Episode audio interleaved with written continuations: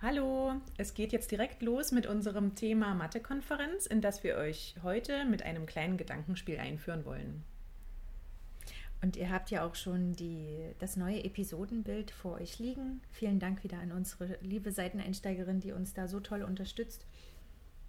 Und unser kleines Gedankenspiel startet jetzt. Stellt euch vor, ihr öffnet die Tür eines Klassenzimmers und werft einen Blick dort hinein. Und dort seht ihr ganz viele Kinder in den unterschiedlichsten Situationen. Mhm. Einige ähm, sind bereits dabei und debattieren wild und tauschen sich aus zu verschiedenen Ideen und Lösungswegen. Mhm. Und ähm, vielleicht sitzt auch ein Kind ähm, erstmal für sich noch allein am Tisch und denkt intensiv über eine Lernsache nach Mhm. Und dann ähm, seht ihr vielleicht wieder an den anderen Tisch, wo die Kinder wild debattieren und seht, wie die Kinder mit Material handeln und sich was legen und versuchen, Dinge zu erschließen. Und, andere, ja. ja. Andere wiederum ähm, sind vielleicht auch schon dabei, ein, eine Art Lernplakat zu entwerfen und eine Darstellung sich zu überlegen, wie sie später in der gemeinsamen Reflexion ähm, anderen Kindern ihre Ideen gut veranschaulichen können. Mhm. Das ist auch immer ganz spannend in so einer Konferenz. Ne? Ja. Und ähm, vielleicht seht ihr ja auch im Klassenzimmer an der Tafel eine kleine Struktur dieser Methode, die vorgegeben wurde von der Lehrerin oder vom Lehrer, damit die Kinder ihren Weg durch diese Konferenz gut finden. Denn wie wir ja alle wissen, eine Methode ist nie selbsterklärend. Auch eine Methode muss man erst erlernen, bevor man die Inhalte, die man dabei lernen soll, auch noch mhm. lernen kann. Auch ne? eine Methode ist Lernstoff. Ne? Genau. Genau, und wenn ihr euch jetzt die Illustrationen mal anschaut, dann seht ihr dort einen kleinen Ausschnitt aus diesem Klassenraum, den wir euch gerade eben beschrieben haben. Ähm, ihr seht dort Kinder äh, gemeinsam an einem Tisch sitzen und diese Kinder, ja, sitzen gerade an einer problemhaltigen Aufgabe. Ja, und das ist das, was die Mathe-Konferenz auch so ein bisschen besonders macht, nämlich dass die Kinder auch eine Aufgabe dort kriegen sollen, über die es sich zu diskutieren lohnt. Mhm. Ja. Genau, zu der es auch verschiedene ähm, Denkansätze gibt, beziehungsweise die verschiedene Herangehensweisen auch zulässt. Ja? und unterschiedliche Lösungswege aufzeigen kann. Über die man dann diskutieren und sich austauschen kann. Genau. Und ähm, wir wollen heute diese Episode nutzen, nicht nur euch die Mathe-Konferenz als Methode ein bisschen schmackhaft zu machen, sondern auch gleichzeitig euch eine, wie wir finden, ziemlich tolle Aufgabe vorzustellen, die eben ja, dazu einlädt. Ne? Ja, die sich für so eine Konferenz richtig toll eignet. Ne? Ja, willst du die kurz mal vorstellen, ja. Denise? Ähm, die problemhaltige Aufgabe heißt, triff die 1000. Und jetzt werdet ihr denken, oje, oje, oh, ich sehe da eine Stellentafel. Mhm. ja, genau so ist es. Ähm, ganz kleines Vorwort zu dieser Aufgabe. Was auf jeden Fall vorher schon gelaufen sein sollte, ist, dass die Kinder ähm, aktiv entdeckend, also selbstständig, den Rechenalgorithmus des, des Addierens, des schriftlichen, im, des schriftlichen Addierens, ne? Addierens im Stellenwertsystem äh, selber entdeckt haben sollen. Im Idealfall können die Kinder das nämlich auch selbstständig mhm. tun. Das ist eigentlich auch gar nicht so schwer. Ich könnte mir vorstellen, ja. dass da vielleicht einige äh, erfahrene Kolleginnen und Kollegen vielleicht denken, oh Gott, wie soll das denn gehen? Das klingt ja jetzt völlig verrückt. Wie ne? sollen die das selber entdecken? Ja. ja. Ähm, ja, kann ich verstehen, diese Überlegung. Und deswegen haben wir uns gerade vorhin gedacht, Mensch, das wäre ja auch noch mal ein Thema, ne? Ja, also in der nächsten Episode werdet ihr also von uns ein bisschen was zum dezimalen Stellenwertsystem lernen und wie man den schriftlichen Rechenalgorithmus aktiv entdeckend den, den Schüler aktiv entdeck, selbst entdecken lassen kann. Genau. Na? Genau, und äh, Denise, weil du gerade beim mhm. Thema Voraussetzungen warst, ne? also was ist ähm, auch eigentlich die inhaltliche Voraussetzung, um diese Aufgabe ähm, mhm. ja, lösen zu können, muss man sagen, äh, geht natürlich mit, mit ähm, diesem Algorithmus einher. Die Kinder müssen sich ein bisschen mit dem Bündeln und Entbündeln auskennen. Ne? Also sie müssen genau. Ähm, das verstanden haben, dieses Bündelungsprinzip. Von unserem dezimalen Zahlensystem ne? Ja. und wie das Rechnen darin funktioniert mit Hilfe der Stellentafel und warum eigentlich unsere Ziffern so und so sind und wann der Übertrag ist. Und das mussten die da vorher schon so ein bisschen gelernt haben. Und jetzt wollen wir euch aber die, die Aufgabe noch mal ein bisschen genauer erklären, um die es heute bei der Mathe-Konferenz geht. Mhm. Ja, okay. Genau. Ähm, die Aufgabe heißt also, trifft die 1000. Die Kinder sollen zwei Summanden finden. Diese beiden Summanden sind dreistellig und in ihrer Addition sollen die die 1000 ergeben. Genau. Ja, also die Aufgabe lautet, finde zwei dreistellige Summanden, deren Summe 1000 ergibt. Genau. Ja, So, und jetzt hat ja Pikas noch, äh, wir haben die Aufgabe übrigens von Pikas, vielen Dank wieder mal. Ne? genau, das ist, die, das ist diese Mathe-Didaktik-Homepage, die wir euch schon mal an einer anderen Stelle empfohlen hatten. Die sind großartig. Und die haben noch die Bedingungen dazu gesagt, ähm, dass jede Ziffer, die Ziffern von 1 bis 9 werden vorgegeben, dass jede Ziffer nur einmal verwendet werden darf. Wir haben jetzt überlegt, hm, Mhm. Wir haben ein bisschen diskutiert, wie man mit dieser Bedingung jetzt äh, umgehen ja, kann und ähm, dass es vielleicht auch ein bisschen von der individuellen Klassensituation abhängig ist und vom Lernstand der Kinder, ob man jetzt diese Bedingungen äh, mit, mit einbezieht oder nicht. Ne? Oder? Was denkst du? ja, es ist sicherlich, wenn man jetzt ähm, die, den, den inhaltsbezogenen Kompetenzbereich Daten, Häufigkeit, Wahrscheinlichkeit sieht, also die Kombinatorik, Mhm. Ähm, ist es sicherlich äh, spannend, diese Ja. Bedingungen zu geben, weil die Kinder viel, viel stärker kombinatorisch handeln müssen und, und ähm, ja, diese, ja, eben dadurch auch dieser Kombi Kompetenzbereich stärker gefördert wird. Und äh, es vielleicht auch noch ein bisschen stärker gefordert ist oder sich auch vielleicht leichter handhaben lässt, die Lösungen zu systematisieren. Ja, Ne? was ja auch wieder äh, zur Problemlösekompetenz gehört. Ne? Ich Genau. systematisiere mir den Lösungsweg, Ja, ich gehe systematisch vor, ich habe ein Schema. Andererseits, Mhm. oder? Kann ich schon zum Gegenargument kommen? Du kannst ja noch weiter überlegen, wir können ja ein bisschen diskutieren. Andererseits haben wir gesagt, wenn jetzt äh, vielleicht zum Beispiel es so ist, dass die Methode der Mathe-Konferenz vielleicht noch ein bisschen neu ist ne? und man Ja. sagt, mh, die Methode als solche ist eigentlich jetzt hier an der Stelle auch noch äh, Lernstoff, dann sollte man natürlich nicht gleich schon auch eine zu herausfordernde Aufgabe sich auswählen und ähm, würde an der Stelle vielleicht sagen, okay, komm, ich lasse diese Bedingung weg und wir suchen einfach, also einfach in Anführungszeichen, für manche Kinder ist das auch schon herausfordernd Ja. genug, wir suchen erstmal ähm, Summanden, die die 1000 ergeben, frei, ohne, ohne die Bedingungen. ohne die Bedingung. Ne? Mhm. Auch denn die, die, das, das, die Struktur, die Entdeckungen können trotz alledem gemacht werden und die Muster können auch, also das Muster kann auch entdeckt werden, ohne dass man diese Mhm. Bedingungen vorgibt. Also ähm, ist es ein bisschen ja, euren, auf eure Klasse bezogen überlassen, wie weit ihr vielleicht auch solch Ja. die Methode der Mathe-Konferenz schon genutzt Ja. habt, dass ihr eben die Kinder nicht überfordert, aber eben auch nicht unterfordert. Ne? Genau. Das soll immer spannend sein. Und man kann diese Bedingungen, ne, immer nur eine Ziffer zu verwenden, zum Beispiel auch als äh, im Sinne der Differen natürlichen Differenzierung als ähm, Für die High Ceiling. Mhm. als äh, weitere Dimension sehen. Ja. Ne? Genau. Aber auf das Thema kommen wir später nochmal. Ja. Und jetzt haben wir uns überlegt, Franzi, Mhm. äh, dass wir erstmal die Mathe-Konferenz als solche ein bisschen beschreiben und was diese auch so besonders macht Ja. im Vergleich zu, mh, zu einer normalen kooperativen Lernform. Ne? Mhm. Denn darauf baut sie ja auf. Ja. Okay. Soll ich?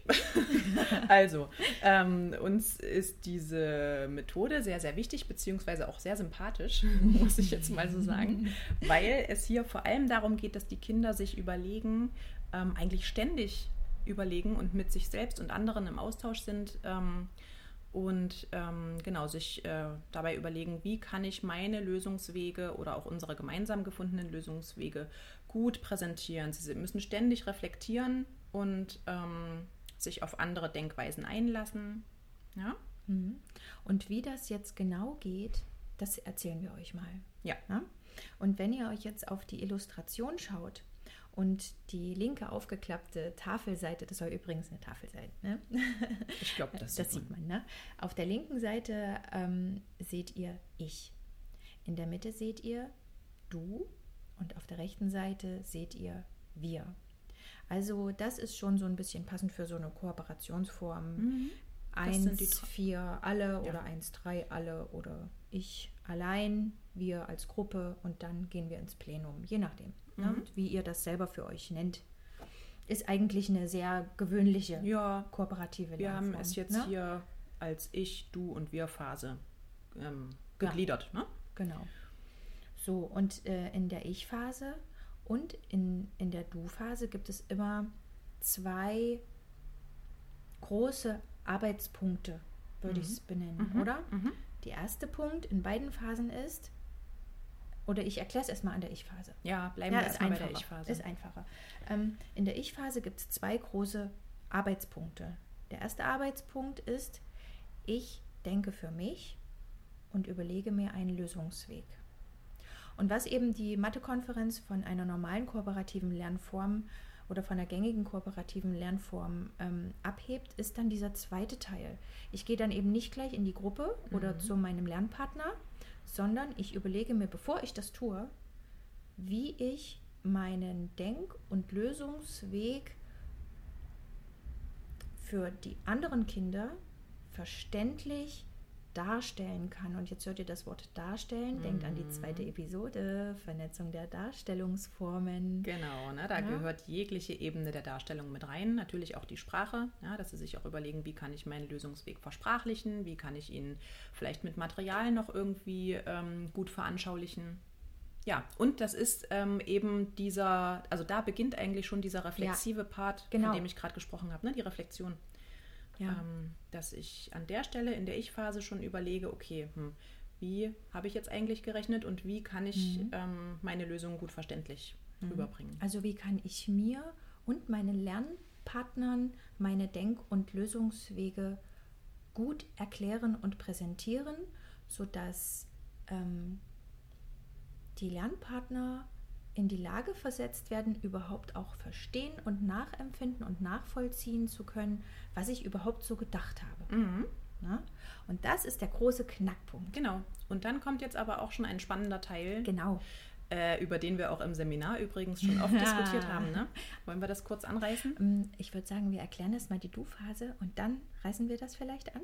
Ich Oder? würde es jetzt anreißen, weil das ist ja der Übergang jetzt in die Okay, Du-Phase. na dann machen wir, Franzi. Okay, dann fangen wir an. Oh, jetzt habe ich aber was gemacht. Jetzt hast du das gestartet. Ähm, naja, wenn die Kinder eben dann in ihrer individuellen Phase fertig sind und, die, und sagen, okay, ich habe die Ich-Phase jetzt abgeschlossen, ich habe jetzt meinen Lösungsweg, ich weiß, wie ich den erklären kann, habe mir das vielleicht auch irgendwie notiert, dann ähm, müssen sie ja irgendwie zu ihren Partnern kommen. Mhm, ne? Da ist ja. jetzt die Frage, okay, wie, wie macht man das? Da kann man zum Beispiel sagen, okay, man sammelt die Namen ähm, an der Tafel ne, mit irgendwelchen magnetischen Namensschildern oder die Kinder heften ihre, also eine Klammer mit ihrem Namen irgendwo ran. Und sobald drei Kinder fertig sind, bilden sie, oder vier oder fünf, je nachdem, ne, wie, man, wie groß man die Gruppe machen möchte. Ähm, und äh, genau, dementsprechend bildet sich dann eben diese, diese Du-Phasengruppe. Mhm. Und da gab es ja diese, Seminar, ne? diese Frage ganz oft, ne, Mhm. ähm, ja, ist das jetzt eigentlich günstig, wenn Ich als Lehrer es nicht in der Hand habe, wer mit welchem Kind zusammenarbeitet. und nach dieser Methode ja dann eigentlich die Schnellen, ne, du würdest, Vermeintlich ja, ja, sagen, sich in einer Gruppe zusammenfinden und die Kinder, die vielleicht ein bisschen länger brauchen, sind dann auch in einer Gruppe zusammen. Das ist doch dann gar nicht so heterogen. ja, Ne? dann bilden wir doch homogene Lerngruppen und Arbeits- und Debattiergruppen aus. Ist denn das so gut oder Ja, da könnt ihr euch ja jetzt vielleicht mal überlegen, wie ihr dazu stehen würdet. Ja. Wir haben da schon sehr interessante äh, Diskussionen geführt. so spannende, tolle Diskussionen? Ja. Es hat alles seine Vor- und seine Nachteile, würde ich sagen, oder? Mhm. Aber wo wir am Ende, wir beide, Mhm. also Ja, es Ne, geht jetzt um ist- unsere es, Meinung. Es geht jetzt um unsere Meinung. Wo Ja. wir beide am Ende in der, im Diskurs gelandet sind, wo wir übereingekommen sind, ist, dass das doch gerade spannend ist, dass wir es nicht in der Hand haben, Mhm. welche Kinder in eine Gruppe kommen, um eben genau auch bei den Kindern herauszukitzeln, mal nicht mit den gewohnten Lernpartnern zusammenzuarbeiten, wo sie es gewohnt sind, wie sie Dinge versprachlichen und darstellen müssen, sondern sich darauf einlassen zu müssen, auf das individuelle Gegenüber. Und das ist wieder das, was Demokratiebildung ist. Ja. Ich habe es in der Gesellschaft mit unterschiedlichsten Menschen zu tun. Mit dem einen komme ich, kann ich besser kommunizieren und mich austauschen Mhm. und mit dem anderen nicht. Aber es geht Ja. ja, genau darum, ich muss mit allen Menschen klarkommen. Der- oder ich möchte mit allen Menschen klarkommen. Der Knackpunkt an der ja? Stelle ist die Offenheit. Ne? Die Also, Offenheit, dass man, genau. dass man es schafft, dass man offen ist, ähm, Mhm. ja, sich anderen gut erklären und verständlich Mhm. erklären zu können, beziehungsweise auch deren Sichtweise irgendwo anzunehmen und Stellung zu beziehen. Genau. Ne? Aber jetzt schweifen Und, wir ab. und, äh, und wieder auf die Bildungsstandards Mathematik zurückzubeziehen. Die inhalts- und prozessbezogenen Kompetenzen werden in, dieser, in diesem Moment am besten gefördert. Ja. Denn die Kinder ähm, müssen eben nicht nur die Aufgabe gelöst haben, also die Inhalte Mhm. bewältigt haben, sondern sollten auch in der Lage sein oder werden in, äh, herausgefordert in diesem Moment, sich auf ihr Gegenüber derartig einzulassen, dass sie, ähm, dass sie den ihren Denk- und Lösungsweg nachvollziehbar erklären, beschreiben und darstellen können. Also kommunizieren, argumentieren und darstellen können. Genau. Ne? Und ähm, außerdem ist es eben auch ganz schön und günstig, äh, auch mal eine Situation zu schaffen im Ja. Unterricht, äh, in der Kinder zum Beispiel, die eben vielleicht ein bisschen länger gebraucht haben, auch mal gemeinsam sich austauschen können und nicht äh, vermutlich vielleicht auch gehemmt werden durch Ja. die superschnellen Ja. Rechner, die dann dominant sind und das Gespräch führen. Ne? Also warum nicht? Das kann man doch mal ausprobieren. Ja, ist total spannend. Also es hat alle seine Vor- und Nachteile. Andererseits, wenn man es so sieht, kann man auch mal sagen, dass die, wir nennen es eben vermeintlich leistungsstarke, wenn die in eine Gruppe, in eine gemeinsame Lerngruppe, Debattiergruppe kommen, Ja. dass die sich eben auch auf ihrem Denk- und Sprachniveau und ihrem Darstellungsniveau auch mal austauschen können und eben Natürlich. nicht gebremst werden. Und dann passiert vielleicht auch im Sinne der High Ceilings was ganz Ja. Mhm. anderes nochmal, als wenn man jetzt immer versucht, das zu steuern und so, naja, leistungsheterogene Gruppen, festgelegte Genau. leistungsheterogene Gruppen zu bilden. Ne? Und wenn zum Beispiel Kinder, die dann schon weit sind und haben die, die, das, die Struktur entdeckt, also des Rätsels Lösung entdeckt, w- wie kann man denn die 1000 eigentlich treffen? Habt ihr da noch nicht drüber nachgedacht? Doch, bestimmt. Ne?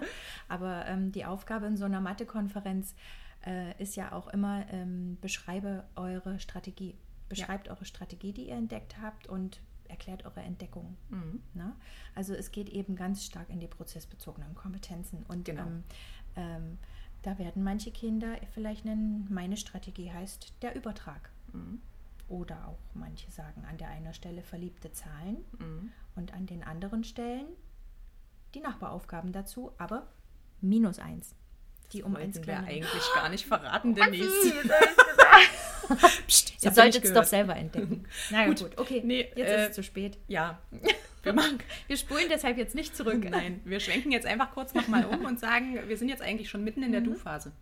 Aber Ne? total, ne? Und ihr seht, dass sich da diese Blasen, diese Denk- und Sprechblasen überschneiden. Also hier geht es absolut in den Austausch, ne? Ja. Das, Ent, das, das Kommunizieren des eigenen Lösungsweges, aber auch das Entdecken von tollen, spannenden Ideen der Mitschüler. Genau. Ne? Also hier sollen die Kinder das, was sie sich in der Ich-Phase überlegt haben, ne? wie kann ich das den anderen Mhm. gut rüberbringen, meine Sichtweise, meine, meine Denkprozesse gut veranschaulichen. Hier wird das zusammengetragen und gebündelt. Ja, und das Wissen wird vernetzt. Ja. Ne? Und auch Kinder, die eventuell, das kann es ja auch geben, in der Ich-Phase nicht weitergekommen sind. Mhm. Ne? Einfach aus einem inhaltlichen Grund oder aus einem prozessbezogenen Grund ähm, es nicht ähm, irgendwie ja so einen kleinen Gedankenblocker hatten. Ne? Und die können ja auch dann in die Du-Phase gehen. Nicht, weil sie Natürlich, jetzt debattieren wollen, sondern weil sie Hilfe brauchen. Weil sie sagen, an der Stelle Ja. komme ich jetzt nicht weiter. Genau. Wie habt ihr das jetzt gelöst? Klar. An Und- einem gewissen Punkt macht das Sinn. Ja, und, und da ist das eben so schön, dass in diesen kleinen oder Kleinstgruppen ein solches Kind eben auch schneller den Mut aufbringt zu sagen, hey, ich habe das nicht hingekriegt. Als wenn es im Klassenzimmer, wo Mhm. immer der Lehrer vorn steht und über Frage-Antwort und äh, versucht über hier in, im, im frontalen Rahmen versucht äh, Strategien herauszukitzeln, dann äh, melden sich ja eh immer nur für dieselben Kinder. Ja. Ja. Und, ähm, und, und Kinder, die sich nicht trauen zu sagen, ich habe es nicht verstanden, halten da vielleicht eher ihren Mund und dann fallen sie hinten runter. Ja, und so hat man einen, einen, kleineren Rahmen, ne, mhm. in dem die sich das vielleicht trauen. Und wenn man das geschafft hat, eben Stück für Stück hier ähm, diese Offenheit und ja. dieses, okay, es ist in Ordnung, wenn ich, Ordnung. wenn ich mal einen Fehler mache oder was nicht weiß. Und wir mhm. denken sowieso alle auf unterschiedlichen Wegen und können uns gegenseitig unterstützen. Ja. Und das ist total normal. Ne? Wenn mhm. man das etabliert hat, mhm. Dann kann das eigentlich nur ein Gewinn für alle sein. Ja, Unsere Meinung ist das. Ne? Total. Aber ja, wir sind damit nicht allein mit dieser Meinung. Muss man jetzt auch mal sagen. Ja, aber so ist es eben eine schöne Art, um Heterogenität und Vielfalt als Normalität zu empfinden. Ja. ja und als diese, auch wenn man dann diese anderen Denk- und Lösungswege der Kinder äh, entdeckt und nicht nur den eigenen sieht, dass man sieht, wow, was gibt es denn alles für Denk- und Lösungsweisen und das ist eine Normalität. Ja. Ne? Und eine Bereicherung für das gemeinsame Lernen in der Klasse. Mhm. Wo wir wieder im Sinne von Demokratiebildung sind. Genau. Ne? Und diese vielfältigen Lösungswege, ähm, ja, die besprechen die Kinder eben in der Du-Phase und bereiten gleichzeitig, das ist ein weiterer wichtiger Schritt ja. in dieser Du-Phase, ähm, den Übergang zur Wir-Phase vor. Und Wir-Phase bedeutet, ähm, dass wir im Grunde ja, ins große Plenum gehen, ne? sozusagen ja. Ja vor der Klasse, wenn es mhm. geht, ne? Mhm. oder? Vor der gesamten Klasse die mhm. Lösungswege vorstellen und verständlich machen. Genau, und wenn dann manche Kinder schon in der Du-Phase geschafft haben, ein eigenes Lernplakat zu erstellen oder eine Übersicht mhm. über die gefundenen Entdeckungen, über die Variationen der Lösungswege, da kann man dann wirklich ganz viel bündeln von an der Tafel oder an, in, auf dem Boden oder je nachdem, wie, wie euer Zimmer eben ist. Ne? Ja. Das müsst ihr dann einfach anpassen. Und dann, dann, dann geht es in die Reflexion. Und Reflexion, Franzi, bedeutet mhm. eben nicht nur zu sagen, war es schön? Hattet ihr Spaß? Platz aufräumen, Hofpause. Ja, Nein. das, also ja. klar, ne, das mhm. fällt ganz oft hinten runter, weil da sind wir wieder beim Thema äh, vom letzten Mal. Man hat dann oft das Gefühl, ich habe jetzt nicht mehr die Zeit, Mist, ja, jetzt klingelt es, jetzt ist Pause. Äh, mm. also ja, man sollte hier schon viel Zeit auch einplanen und ähm, naja, gucken, ja. dass man vielleicht, okay, wenn jetzt tatsächlich vielleicht die Stunde an der Stelle zu Ende ist, na, dann muss ich eben mhm. wann anders nochmal an der Stelle ansetzen. Ja, und, äh, und vor allen Dingen sich sagen, okay, dann mache ich, lasse ich mal fünf Rechenpäckchen im nächsten Arbeitsheft sein und mache nur eins oder zwei. Ja.